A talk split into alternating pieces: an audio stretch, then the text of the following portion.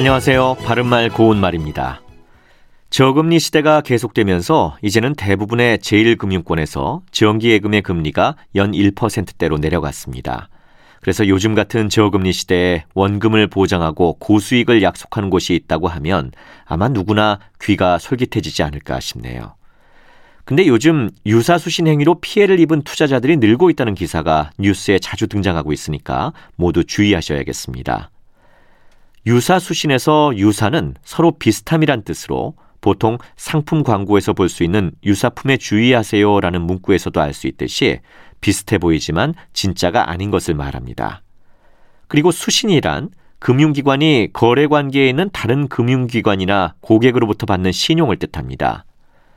그런데 제도권 금융기관도 아니면서 고수익을 미끼로 투자금 명목으로 불법으로 자금을 끌어모으는 업체들이 있어서 선량한 시민들이 피해를 보고 있는데요.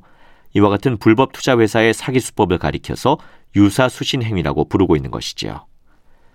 이런 업체에서 하는 투자 설명회에 가보면 제대로 된 투자 전략은 없고 현란한 말솜씨에 판단력을 흐려지게 만드는 일이 많다고 합니다.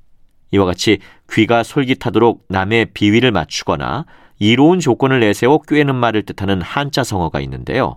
이 한자 성어의 발음은 감언이설이 아니라 니은을 첨가해서 감언니설이라고 발음하는데 이는 꿰말이나 달콤한 말로 순화해서 사용하도록 권장하고 있습니다.